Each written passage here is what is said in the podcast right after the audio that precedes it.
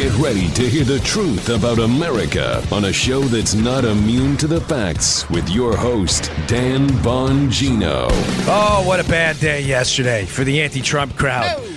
Yes, yes, the conspiracy theorists, the media loons, the liberal attack dogs. Not a good day for the entire cabal of lunatics yesterday. Welcome to the Dan Bongino Show. Producer Joe, how are you today? Good. It was a it was a bad day for the knuckleheads, wasn't it? You- yeah. it was, but you'd never know by the media know, coverage, who I know. continues to pretend that their entire case against uh, President Trump isn't falling apart. The whole thing is collapsing by the second. Yeah. We had the 302 yesterday from Flynn, the original 302, the summary of his interview, uh, finally outed yesterday. It's devastating. The media wants you to believe, especially some of these Looney Tune anti Trumpers, want you to believe, oh, look at this. Now it's out and it shows that Flynn's a liar. No, that's it, it actually it, it destroys your case. So I'll get into that today and some Comey falling apart yesterday, completely collapsing, and what Jim Comey's really hiding. All right. Today's show brought to you by our buddies at Policy Genius. Life insurance is a deeply unfun topic. Most people just don't want to talk about dying and don't want to even think about it, obviously, and they definitely don't like thinking about insurance. But actually, having life insurance feels great, and getting that peace of mind doesn't need to be complicated. Policy Genius is the easy way to get life insurance. In minutes, you can compare quotes from top insurers to find the coverage you need at a price you can afford. From there, you can apply online and the unbiased advisors at Policy Genius will handle all the red tape. Don't you worry, leaving you free to do the things you actually enjoy. And Policy Genius doesn't just make life insurance easier. Whether you're shopping for disability insurance to protect your income, homeowners insurance, or auto insurance, they can help you get covered fast. If you've been intimidated or frustrated by insurance in the past, give Policy Genius a try. Go check it out. Love Policy Genius. Just go to policygenius.com to get your quotes and apply in minutes. You can do the whole thing on your phone right now. Policygenius.com. Policy Genius, the easy way to compare and buy life insurance. Check them out. Policygenius.com. All right. So uh, we had a lot going on yesterday. Uh, one of the the big stories was Jim Comey. Okay, good. Losing his mind uh, up on Capitol Hill yesterday. Former FBI director. It's now becoming crystal clear what Jim Comey is hiding. So he goes up to Capitol Hill to testify again about all his malfeasance that he uh, he directed while he was the head of the FBI up on Capitol Hill. He comes out and he get, he engages in this absurd, outrageous outburst. I'm going to tell you why.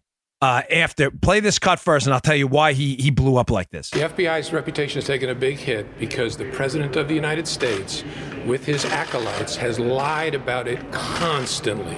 And in the face of those lies, a whole lot of good people who watch your network believe that nonsense.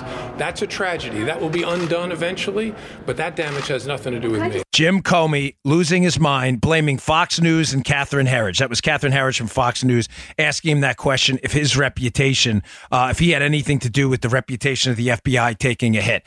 Comey cannot take the fact that he single handedly was responsible for managing the FBI at the time of one of the worst scandals in law enforcement and intelligence gathering in modern U.S. history. Jim Comey is a joke. Now, why is he a joke? You've heard that clip everywhere, but some of the analysis has been lacking. Some of it's been really good, but some of it has been it's been lacking.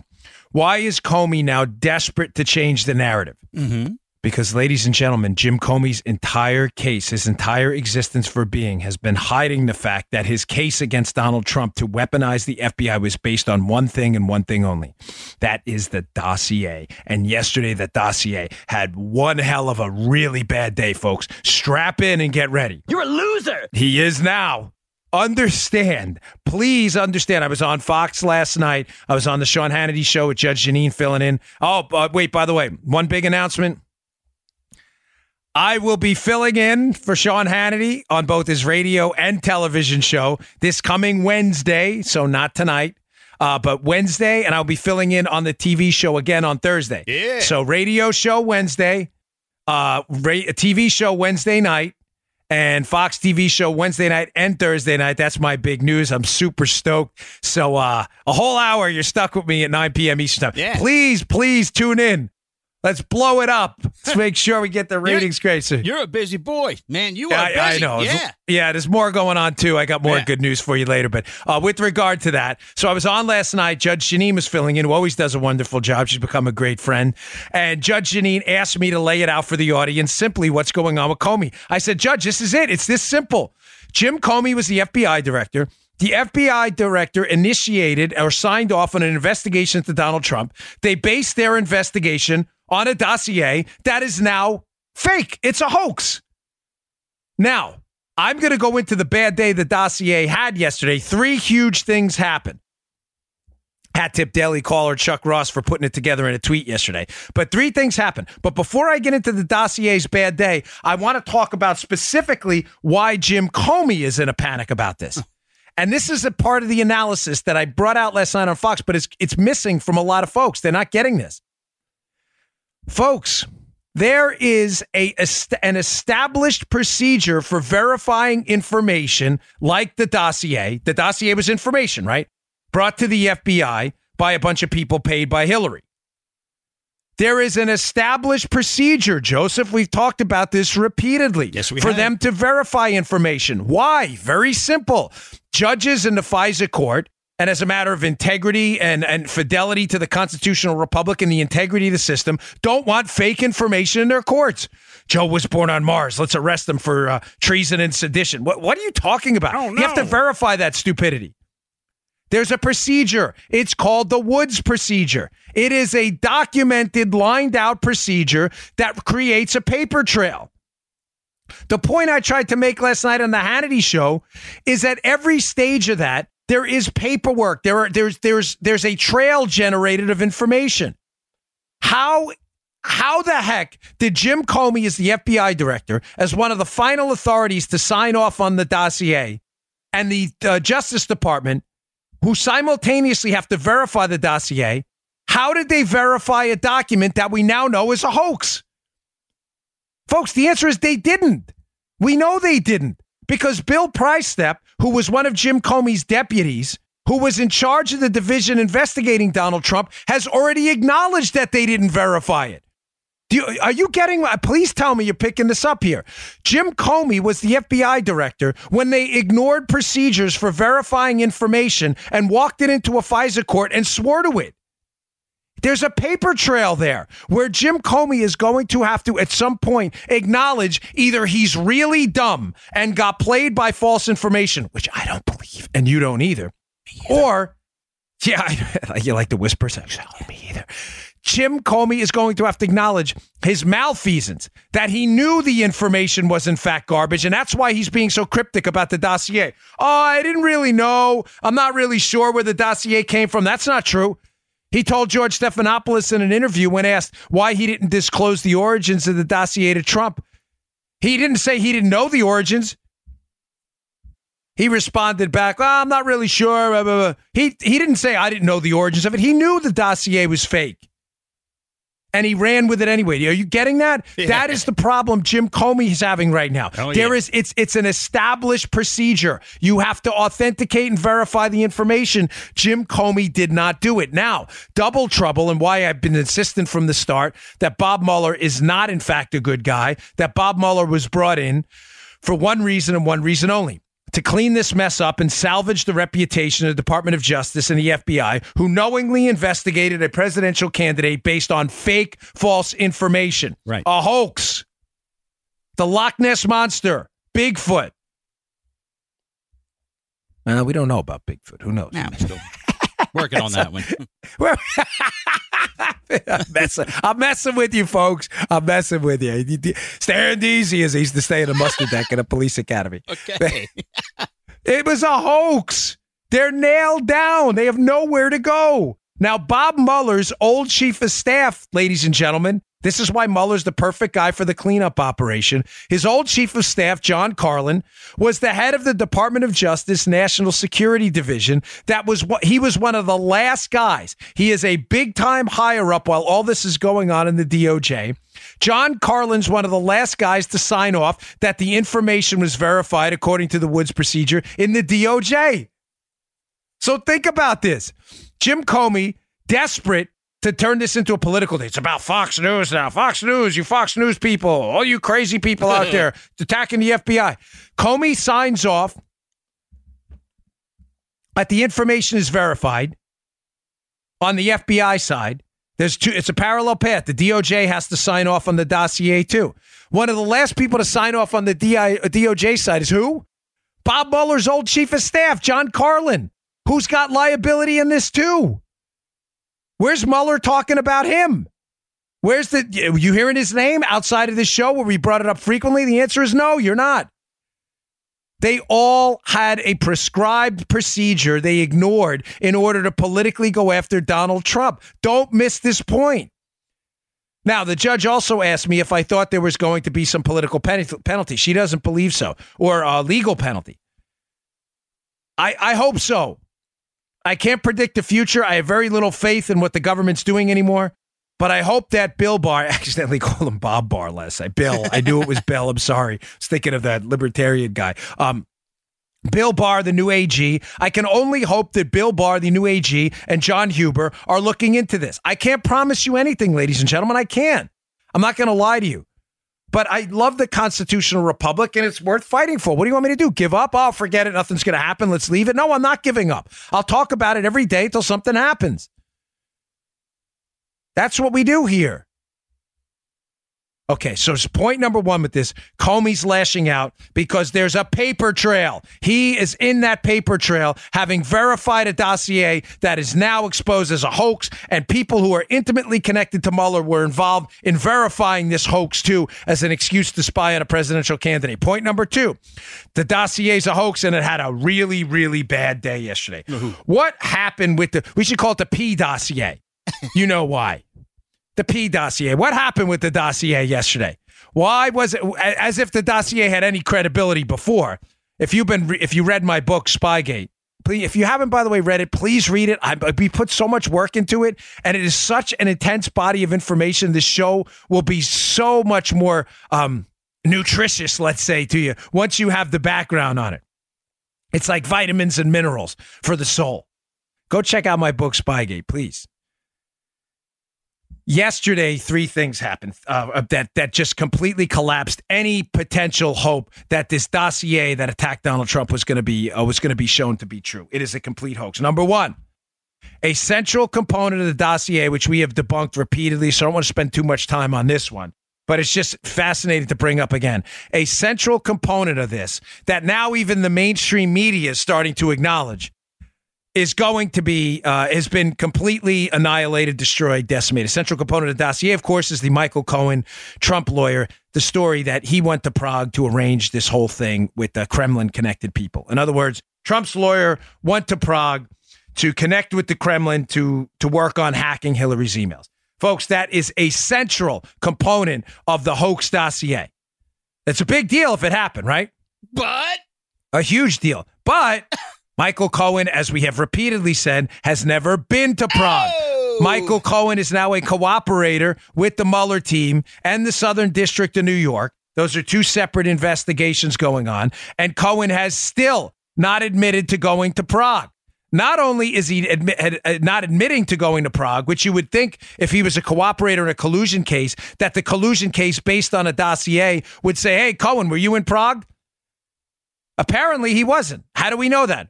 Here is Michael Cohen's spokesperson, a Clintonite, a Clintonista, Lanny Davis, an attorney himself, who is the spokesman for Cohen. Here is him. It's a little bit of an older cut, but it's important we bring this up again. Here is Lanny Davis on MSNBC when asked about Michael Cohen and his trip to Prague. I also want to ask you about uh, one kind of key fact in the Steele uh, dossier, or perhaps not a fact, but one key assertion. And they say that Cohen traveled to Prague to arrange secret payments to Russian hackers. Did that trip no. ever happen? No. Everybody, America, we all love Kasie's show. No, no Prague, ever, never. He posted it on the internet when his lawyers from McDermott, Will, and Emery answered that question, and he's actually instructed me when I was serving as his lawyer, just don't answer it anymore because it's one of these uh, silly things that constantly gets repeated. So the answer is no, he's never been to Prague or even a reporter asked me, what about the suburbs of Prague? no. That what el- liberals, dear libs, dear, I, I, I start a lot of my tweets, dear liberals. Uh, what are you? Are you brain dead? Seriously, have has has your have you had some kind of a cerebral accident? Is there some kind of like uh, thing going on with your melon, like it's not functioning correctly? The whole dossier is contingent on Cohen going to Prague to set up this illusory hacking of the of the system that Trump was involved in supposedly. It never happened. Exactly, Joe. This never happened. That's a Clintonista. Lanny Davis, who has every motivation in the world. This guy is knee deep in the Clinton space. Just Google Lanny Davis, Hillary Clinton if you doubt anything I'm telling you. This is a Clintonista rep- rep- representing Michael Cohen, who is now cooperating. He doesn't even like Trump anymore. He is cooperating against him, saying conclusively, in no uncertain terms, he has never, ever, never been to Prague. This never happened. It did not happen. So that's point number one. I'm sorry to repeat it, but it's critical. The dot, the whole case is the dossier. Comey knows it. He signed off on it. The dossier is entirely discredited and debunked, and they have nowhere to go. Number two, Greg Miller, investigative reporter for the Washington Post. The Washington Post, not the Washington Times, not the Washington Examiner, not the Wall Street Journal, not conservative review. right. Greg Miller, investigative reporter for the Washington Post, gave a an interview that was recorded by C-SPAN 2. I have the article up at the show notes today. It's a piece by, uh, I believe, Chuck Ross at the Daily Caller. There is some, I'd play the whole interview, but in the interest of time, I'll just sum it up for you. Miller himself has said the Washington Post for two years, Joe, has been desperately trying to verify that Michael Cohen went to Prague and can find no information at all that that trip happened. He says they spent two years, and he's relatively confident right now, based on sources as well within the CIA, Joe, and the FBI, that it didn't happen. So now we have Michael Cohen saying the trip to Prague didn't happen. We have Michael Cohen's Clinton Clintonista lawyer saying the trip never happened. We have Greg Miller from the Washington Post saying for two years, the Washington Post, Joe, Miller Miller even went through the steps that they took to try to verify this. The Washington Post sent reporters, he said, to nearly every hotel in Prague in a desperate attempt to try to find Cohen, Cohen's name, anything. Nothing. Zippo. It didn't happen. They have zero information that it, it didn't happen. Not only that, Miller doubles down. Read the piece by Chuck Ross. And he says his contacts in the FBI and the CIA are saying it didn't happen either, that this claim is likely false. Folks, this is a reporter for the Washington Post. This is not a reporter for, you know, uh, uh, some right leaning website. So, first, we have Prague now discredited. Second, we have Greg Miller. This is kind of 2B because it falls under left leaning reporters debunking the dossier themselves. Michael Isikoff. Michael Isikoff, uh, the Yahoo News reporter who has been knee deep in this entire thing, working with Alexandra Chalupa to expose Manafort and, and work with Ukrainian people to kind of get narratives out there. Isikoff, whose own work on the dossier is cited by the dossier, uh, excuse me, the FBI. Joe, there is no reporter more knee deep and embedded in making the collusion scandal happen than Michael Isikoff. None. What I'm trying to tell you, folks, is Michael Isikoff even wrote a book on it. Yeah. About the collusion, you know, myth. Isikoff needs collusion to happen. To his credit, though, I never thought I'd say this. Even Isikoff is starting to acknowledge that this dossier is, quote, his words, not mine, likely false. Isikoff, this guy has been knee deep in this whole collusion fairy tale to his own detriment is now acknowledging that this dossier is likely false. So you have the Washington Post that's been promoting this hoax for 2 years the collusion hoax acknowledging the bedrock of the whole case the dossier their investigative reporter saying it's BS. You have Isikoff, it's likely false. You have Lanny Davis, he's never been to Prague. The dossier is entirely collapsing. That's why Bob Mueller, instead of just admitting his entire case is based on a hoax, is now moving on to Middle Eastern collusion. Go listen to last week's show and you'll figure that out. That's his, that's his next step.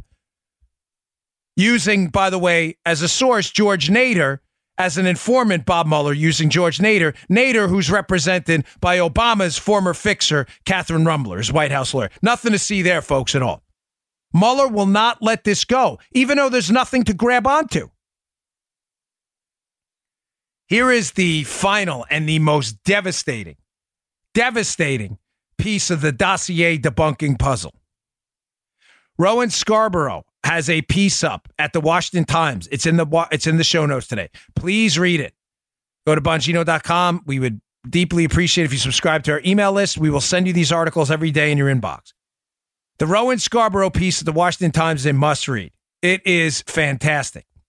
Scarborough got his hands on answers to some uh, interrogative questions. Christopher Steele answered at a lawsuit, uh, at, a, at a loss, a, a, a case he was I'm not explaining this well. Christopher Steele and Fusion GPS were sued by three Russian bankers whose company appears in the dossier, uh, and and the company Alfa Bank is alleged to have been somehow colluding with the Russians and the Trump team. Alfa Bank, Joe, if, I'm, if I don't get this right, stop I me. remember here, Alfa Bank. We went over. We were in yeah, there before. Alpha, yeah, exactly. Alfa Bank is in the dossier, Yeah. um, and it is a is a central player in the dossier for the scheme to coordinate with the Trump team and the Russians, right?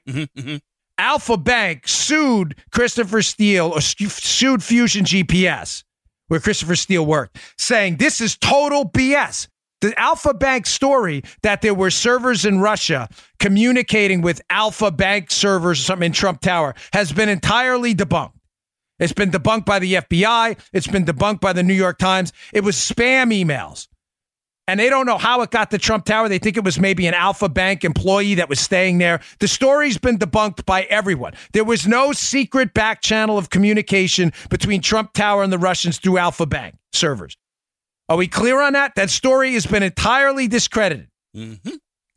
It's been so discredited that Alfa Bank again sued Fusion GPS, of which Christopher Steele had to show up in court and give answers to very specific questions.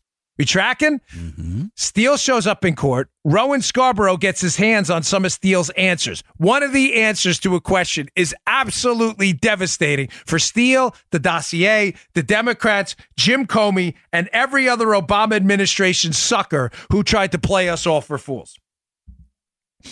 Now, he's asked about Orbis, Christopher Steele's company, and the Fusion GPS client, them needing this information contained in the dossier.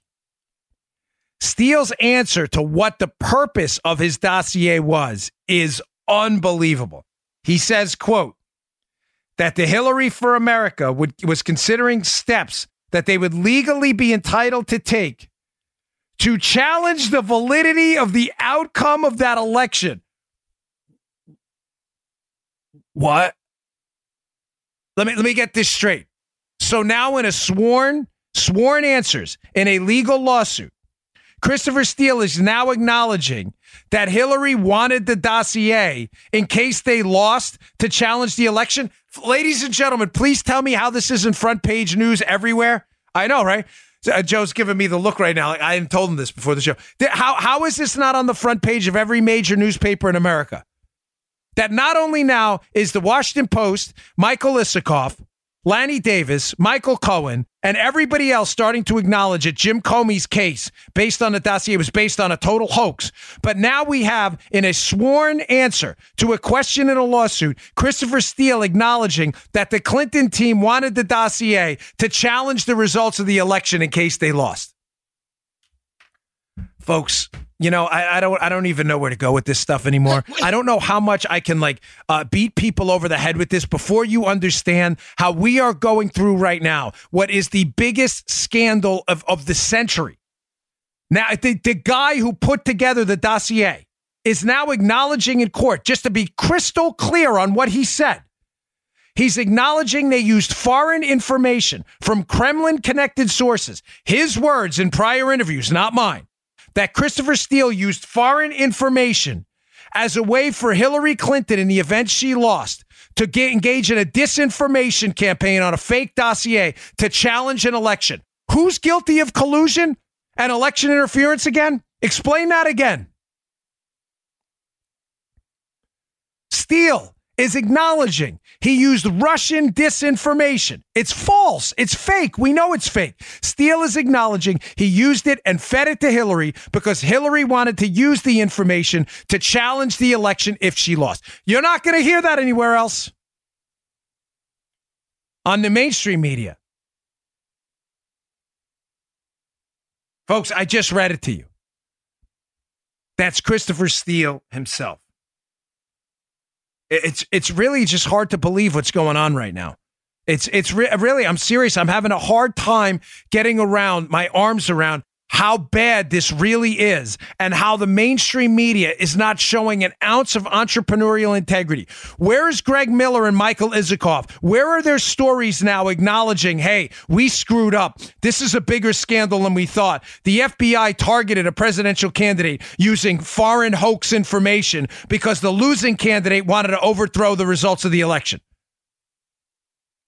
Where's the media on? Where are you guys? Where? Are any of you going to stand up and grow a pair?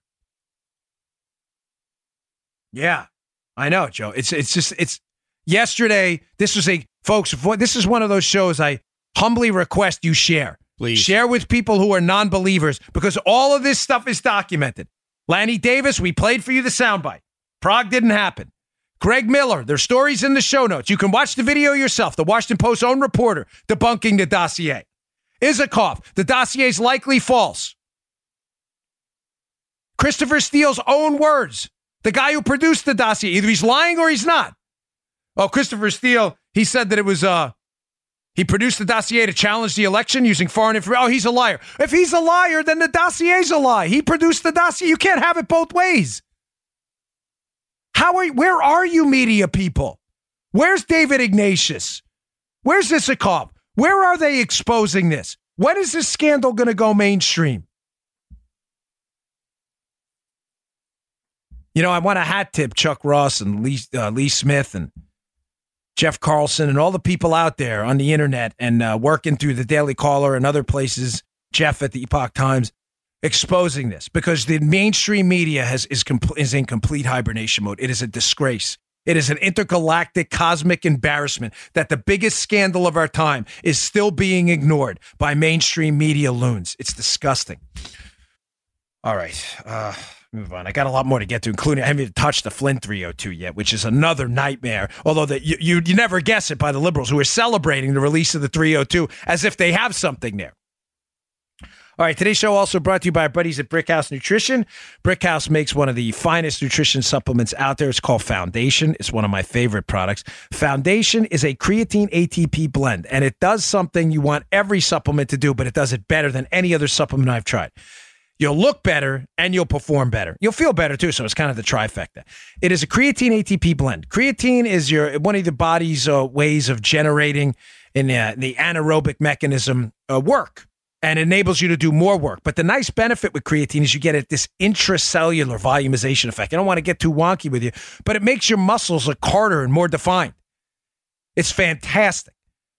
If you don't believe me, take the mirror test, right? Go look in the mirror, see what you look like, take a mental snapshot. Give Foundation seven days to work. Male, female, uh, it doesn't matter. Some people say, "Oh, I'm, uh, you know, I'm a woman. I'm a guy. Is this right for me?" It's right for all of you. Creatine is a perfectly natural, safe product. Uh, it's President Meats. Uh, you're just getting a nice concentrated dose of this. It is terrific. After you give it about seven days to work, look in the mirror again. You're going to be like, "Whoa, check this out." It is that good. the product is called Foundation. Use it as prescribed on the back. You can't beat it. It is terrific. Go give it a shot. You will perform better in the gym as well. It's available at brickhousenutrition.com slash Dan. That's brickhousenutrition.com slash Dan.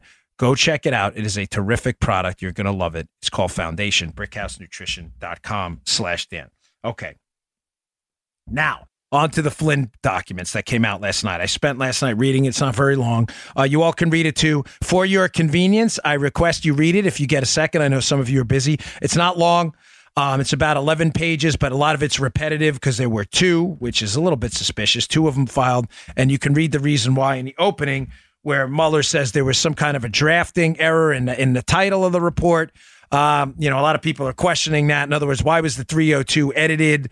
So, you know, until I get a definitive answer, I'm not going to, uh, you know, I'm not going to give you in- information that's uh, potentially inaccurate. So I'm going to hold on that. But you can read it. I provided the link uh, to the PDF in the show notes today. Now, to be clear, what we're talking about, there was an, a summary called the 302 of the Flynn interview on January 24th.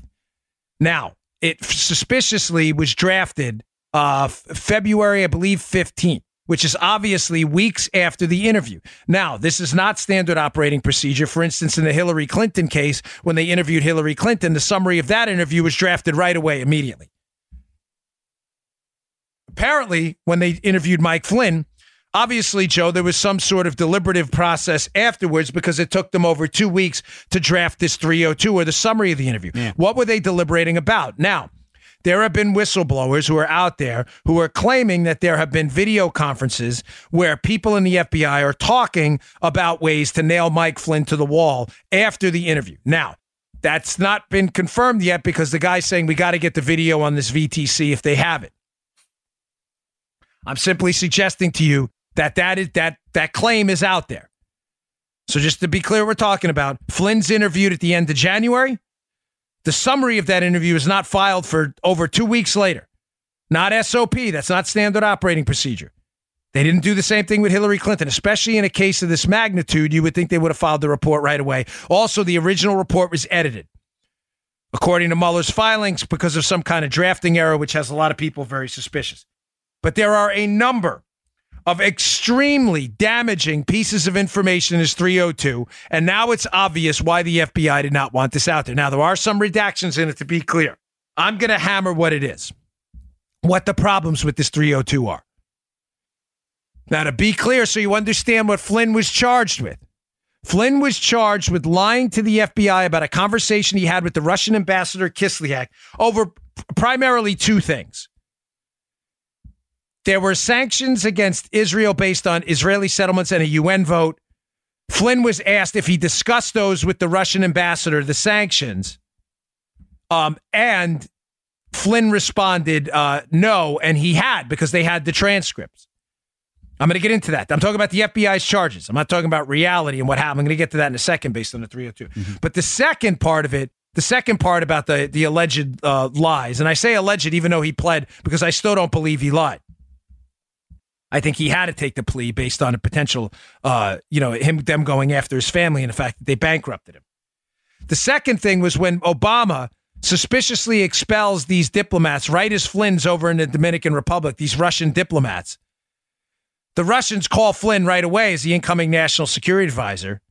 And when asked about the response to that and the Russians' part, if they should moderate the response, which according to the transcript, uh, Flynn uh, says that you know moder- basically be careful with the response here because we're coming into office soon. Apparently, he lied to the FBI about that too. Now, here's what the 302 actually says and why they're in a world of trouble. Does that make sense, Joe? Flynn was asked about, hey, mm-hmm. did you talk about sanctions? Flynn said no. Uh, this is the FBI's allegations, um, and they did. And then on the expulsion, did you tell the Russians to basically take it easy after we expelled their diplomats? Flynn said no, but apparently he did. You may say, what's the problem, Dan? He's, he's busted. Eh, not so much. Let me read to you what it actually says in the 302. Number one, they ask Flynn, this is from the 302 himself, what Peter Strzok and Joe Pientka wrote after the interview two weeks later, after the quote, deliberation. It says the interviewing agents asked Flynn if he recalled any conversations with Kislyak, the Russian ambassador, about a UN vote surrounding the issue of Israeli settlements. Flynn quickly responded, Yes, good reminder. What happened, Joe? I thought he responded no.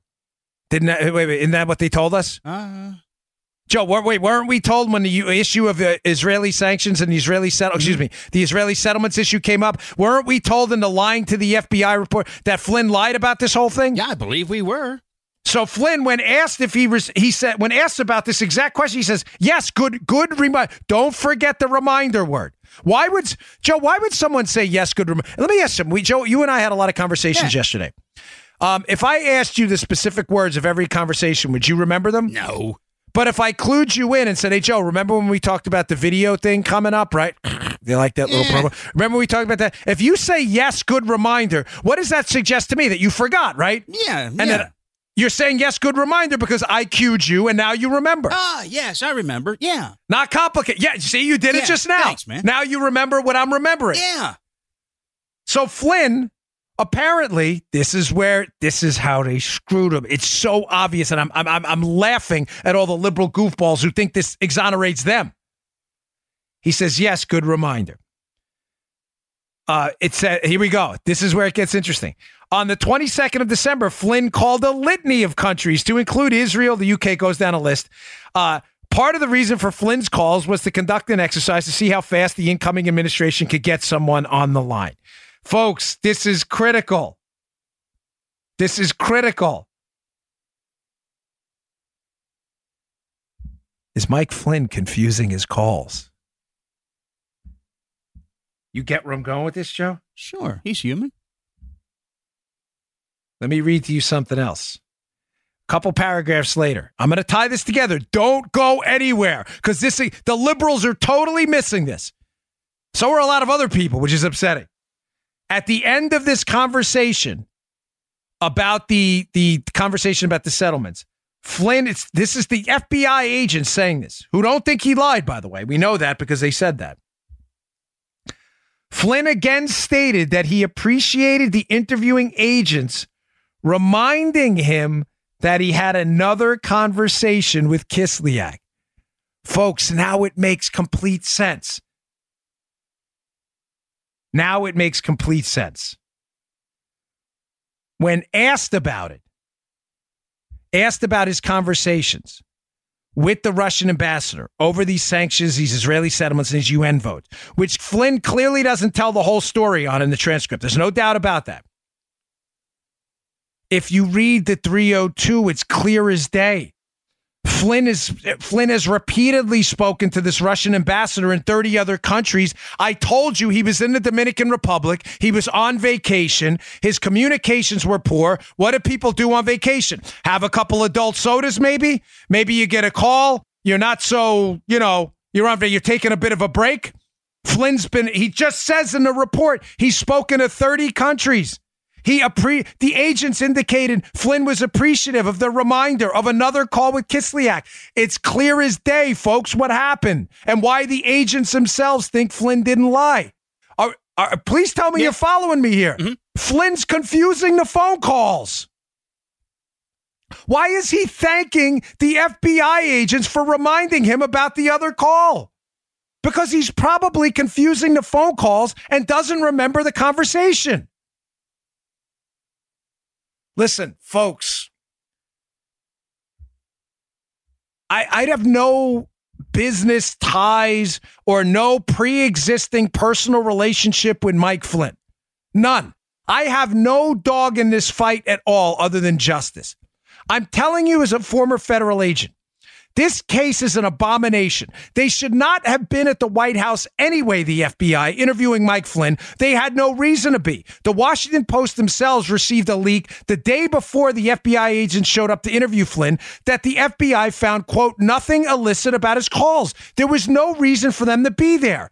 Now they go there. They have a transcript of his call. They know his exact words, which he clearly doesn't remember. He thanks them for reminding him he's had numerous calls with Kislyak. It's clear as day to me that Flynn's confusing the phone calls. He doesn't remember the precise words on the sanctions. Gee, why would he not remember that? Maybe because, quote, he talked with up to 30 countries. Where, where is it? He spoke with 30 countries about it. And they go down the list. Flynn was confusing the calls. Oh, that can't be true, Dan. Then why did the FBI agents themselves say he wasn't being deceptive and wasn't lying? Because he wasn't. It makes perfect sense. He's thanking them. Oh, yeah, I had a m- number of calls. Right. If I say to Joe, hey, you know, did we talk yesterday, uh, you know, about the new Joey Bag of Donut shirt in the chum store? Um, uh, it depends. Which call, Dan? Because we had a couple calls. Yeah. Oh, the second one. Oh, Dan, thanks for the reminder. Yeah. Um, I think so. Yes, good reminder. No, I don't think we talked about it in that call. Maybe he just forgot. He spoke to 30 countries. Not in the same day. He's on vacation. Put two and two together. The FBI themselves has acknowledged the agents that interview him that he wasn't lying. Does this make sense? Why is he thanking them? Why is he thanking them, folks? So, just to tie this up on the sanctions topic, yes, he clearly didn't tell the whole story. The conversation, we have the transcript, which was illegally leaked to David Ignatius of the Washington Post and a felony. We know, according to the transcript, that he clearly discussed sanctions with Kislyak. So, if he did, why would he say he didn't? But why would he then thank the FBI for reminding him he had multiple conversations with Kislyak? Because, like I said, he was on vacation. He probably just didn't remember. That's why he thanked them. He didn't understand this was an adversarial interview. That is a key line. Flynn appreciated the agents reminding him he had another conversation with Kislyak. And you think this is good for you, you police state tyrants? How is this good for your case? He didn't even remember he had another conversation, but you expect. So, you know what? Here's the easiest way to sum this up before we move on. He didn't even remember he had another conversation, but you want him to remember the details of it. And that makes sense to you? Right. Oh my gosh, knuckleheads. Secondly, on the expulsion of the Russian diplomats, which, yes, according to the transcript, they did discuss, but Flynn did not recall. How do we know? Because let me read to you his answer. The again, the FBI's alleging and Bob Mueller's alleging, oh, he lied. He knowingly lied about having this conversation about the Russian diplomats being expelled, and he said he didn't talk about it. That's not what he said, folks. Let me give you the answer from the 302 itself. The interviewing agents asked Flynn if he recalled any conversation with Kislyak in which the expulsions were discussed, where Flynn might have encouraged Kislyak not to escalate the situation, to keep the Russian response reciprocal, or not to engage in a tit for tat. Flynn responded, Not really. I don't remember. It wasn't don't do anything. Folks, if Flynn told them not to do anything, why is he saying, I don't remember? Because he doesn't remember. He's saying it wasn't don't do anything. He did tell them to moderate their response. But he clearly says here, not really, I don't remember. And the FBI agents are sitting there saying he's not, he doesn't look like he's lying to us. Is it just possible? Possible that Flynn actually doesn't remember the conversation, hence why he thanked the FBI for reminding him about multiple conversations. He's talking to 30 different countries. He's the incoming national security advisor. He doesn't even remember the call. You want him to remember the details? The first part of this is critical. Not really. I don't remember. This is your open and shut case against the decorated American hero? Now do you see why they wanted to hide this? It's real uh, by the way, it's embarrassing. Straight up embarrassing that the liberals actually believe this adds to in any way buttresses their case. It makes you look like fools. Like Fisher. He doesn't remember the call. He thanks them for reminding him about the call. When asked about the details of the call, and the second part, he says, I don't even remember. He's on vacation. He says his communications are poor. This is a joke. This is a setup. The FBI agent shouldn't have even been there in the first place. There was no crime to investigate. You're supposed to investigate crimes. You're not supposed to investigate people and produce crimes. Right. That's what they did with Mike Flynn. This is a disgrace, an absolute disgrace.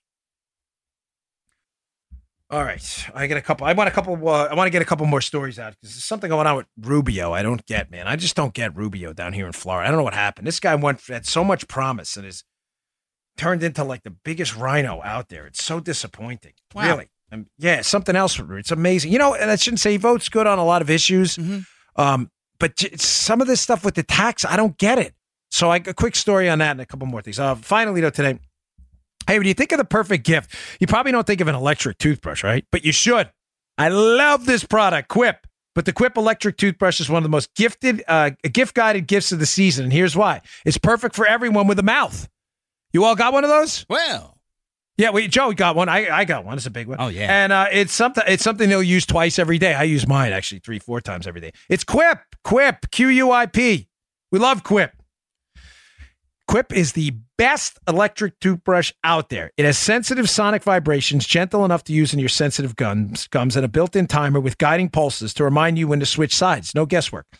Quip makes holiday travel clean and easy as a multi-use cover, mounts to your mirror and unmounts to slide over the bristles uh, for on-the-go brushing. It doesn't require a clunky charger. This thing is sleek and it runs for three months on one charge. It is sleek. It is a good-looking electric toothbrush, man. It is, and it works like a. It's like a power cleaning for your mouth. You'll be like, you didn't know your teeth. I didn't know my teeth could be this clean. It's because you don't have a Quip. Quip is the gift that keeps refreshing with brush heads automatically delivered on a dentist recommended schedule every three months for just $5. And you can even gift prepaid refills for a year to make sure they're never using old, worn out, or ineffective bristles. Quip is one of the first electric toothbrushes accepted by the American Dental Association as thousands of verified five star reviews. Listen, you will never have a cleaner mouth than Quip. I'm telling you right now. It is awesome. Quip looks like a big ticket tech gift with a stocking stuffer price starting at just $25. And if you go to get Quip, why are you laughing? Joe, like, you, remember when we first started doing reads? I get it. You know what is they send me the products and they're they're damn good. We don't use I don't advertise I'm, products. I'm uh, enjoying the delivery here, man. Thank you. Thank you. Thank you very much. And if you go to getquip.com slash Dan, that's getquip, Q U I P, getquip.com slash Dan. Right now, you get your first refill pack for free with a Quip electric toothbrush. That's your first refill pack free at getquip.com slash Dan, getquip.com slash Dan. Go pick up one for your uh, family members, for everyone. Put them in their stockings. Getquip.com slash Dan.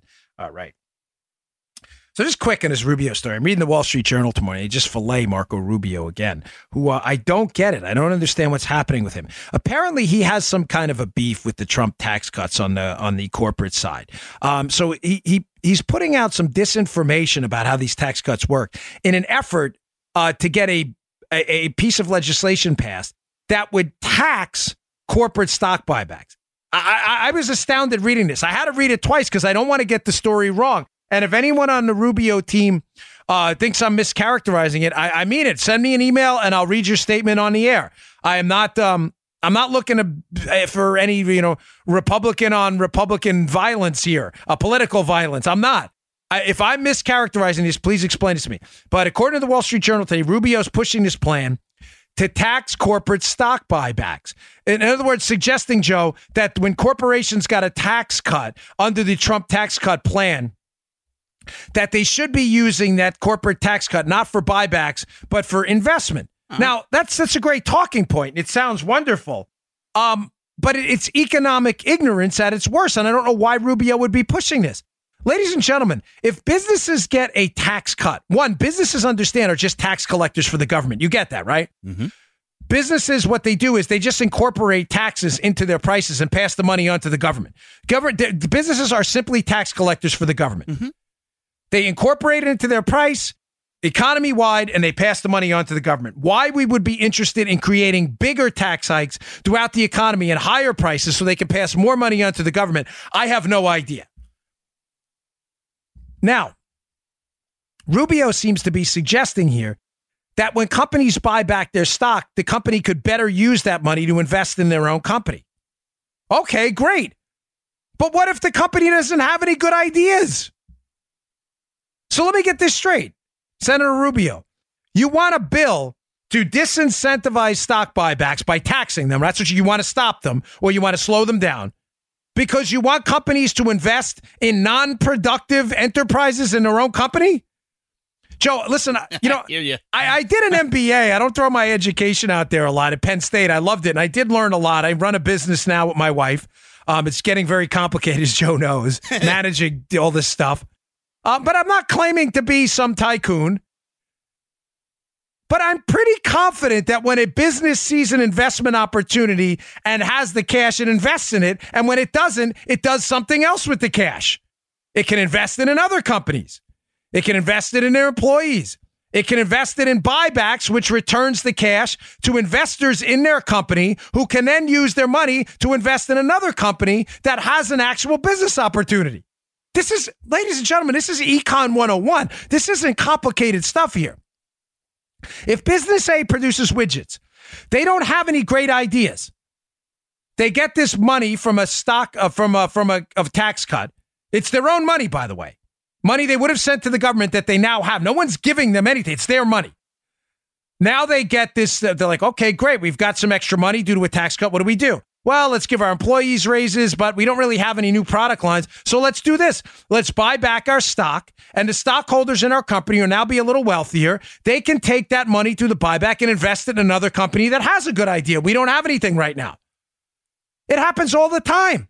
Rubio's acting like somehow that's a bad thing. Stock buyback, stock buybacks. Oh my gosh, stock buybacks are so. So Rubio wants them to do what? It wants a company that makes the widgets to take their own money, which they're not giving to the government now for a tax cut, to do what? To go spend it on ridiculous, dopey things that aren't going to make the company any money, so that the product line goes out of business and the employees lose their jobs. Does this make any sense? No. Let me read to you from the Wall Street Journal piece. Uh, it doesn't have to work this way, Rubio's piece said. Supply side theory that increased investment benefits workers in the long run only works if investment actually increases. Okay, but the Wall Street Journal responds investment has actually increased. After two years of nearly zero growth ending in 2016, private non residential investment has since risen smartly despite tightening monetary policy. In other words, despite interest rates going up and money getting more expensive, investment is increasing due to the Trump tax cuts. Did he miss this? In other words, businesses see more opportunities to invest and they are doing so. And in cases where firms, this is important, and in cases where firms don't see a good opportunity to expand, they are buying back their shares, allowing investors to use the cash to invest in other businesses with better opportunities. Folks, it's not hard to figure out. Why is Rubio? I don't get it. Uh, and again, I want to be fair to the guy. I know I've been tough on him in the past, especially with this Spygate stuff. Not that he really cares or anything, because I think he's he's he's I don't know what's going on with that. I have theories, but I don't want to put them out there. Not yet. I'm comfortable. But this is economic ignorance. You want to tax buybacks now to give money businesses earned in the free market that they can invest in their employees, invest in their shareholders who can invest it elsewhere. You want to t- instead tax it to give it to the government? This makes absolutely zero sense. Okay. Um, final story. by the way, just breaking news Martha McSally, who lost her United States Senate race to Kyrsten Sinema in Arizona, the Democrat. Martha McSally was the Republican. Uh, it, breaking news is going to be appointed to the seat uh, vacated by Jeff Flake that was occupied by, um, oh, excuse me, not Flake. That was McCain's seat. Forgive me. Uh, that, we, that was the election for Flake. I'm confusing the two. Uh, McCain's seat. So just to follow, McSally lost the Republican so she's now obviously a free citizen out there to do her thing. She's a congresswoman now. She is now going to be appointed to McCain's seat that was occupied by Jon Kyl, the former senator, who now says, I'm not serving after January. You following? Mm-hmm. So that's just breaking news now. So uh, interesting uh, to put that out there. I'm kind of always fascinated by the internal political flows, how people move in and out of these seats. So uh, it's up for you to decide. Some people thought McSally ran a rather lukewarm campaign in Arizona where she lost to the Democrats. So I'm assuming a lot of people are not going to be happy about that. But, uh, you know, we'll see what happens. Okay. Um, Another story today. Uh, you know, Scott Atlas has a decent piece in the Wall Street Journal about uh, this push for, uh, it, well, he's talking about how statistics are, are, are, used to misrepresent single payer government run healthcare. This is an important story, though. I want to talk about it from a different lens. Uh, I'm sensing this growing tide amongst the Democrats, especially now after the Obamacare decision where it was uh, deemed unconstitutional by Judge Reed O'Connor in Texas. Uh, this case is going to make its way to the Supreme Court, and the Democrats, ladies and gentlemen, are starting to panic that Obamacare is going to lose in court and be expunged from the history of books forever, uh, which will be not, it will only be remembered as a historical stain on our healthcare legislative front. The Democrats are panicking. So I'm seeing a doubling down now on the push for Medicare for all because when Democrats screw up by introducing government into healthcare, instead of dialing back, they introduce more of the poison to solve the poison, which is the government in healthcare. So this Medicare for all push is, uh, is going to be going out there. Uh, you're going to hear a lot of it. Now, some of the statistics they're using to push for what is essentially going to be a government run healthcare system in the United States under the guise of Medicare for all, it's really Medicaid for all which is a broken, um, non functioning, ill working healthcare system uh, uh, for, for America's lower income population. That's what it's going to be for you, too. The Democrats are going to start throwing out their numbers to justify the implementation of more government and single payer healthcare. So you're tracking what I'm talking about. I think Atlas senses this, and this is why he put in his journal piece today. You know, here are some statistics used to, uh, you know, advocate for single payer for all, and he debunks them and he does a good job. Here's one of them, and I've talked about this on the show before. These single payer government run healthcare advocates who constantly bash the U.S. healthcare system, Joe, will say, well, infant mortality rates here are some of the worst in the industrialized world in the United States. And look at where we have single payer health care. They're so much better. Again, ladies and gentlemen, liberals are wrong on just about everything. We covered net neutrality yesterday where they blew it. They just make this stuff up, okay? You understand that. Liberals love to make stuff up. Making stuff up is their it's their side it's their side hustle. The reason infant mortality rates are are worse in the United States than they are overseas according to the statistics in socialized medicine countries is because the measurement is different. The United States measures almost every live birth. If a if an infant takes one breath and tragically doesn't make it, that is measured as a live birth in those statistics of infant mortality. Tell me you get this because it's important, right? This is how it works. The United States measures it according to the standard definition. If a child is born alive and takes a breath, that is a live birth. That's not how Europe measures live births. They only measure live births after a child, an infant, has survived for a period of time. Do you see the difference? Of course, infant mortality is going to be higher in the United States when we measure every live birth, and the socialized medicine countries do not. Mm. They don't measure every live birth. You have to survive for a period of time. Of course, that's going to skew the statistics. Atlas also talks about how uh, we have a lot, we have more premature births in the United States due to lifestyle factors, not the healthcare system. So you can throw that statistic out. It's meaningless. It's a, it's an apples to oranges statistic. We don't measure them the same way. Secondly, and I'll leave you with this. You'll hear the liberals, oh, arguing for government health care here. Well, life, inspect, life expectancy here is worse.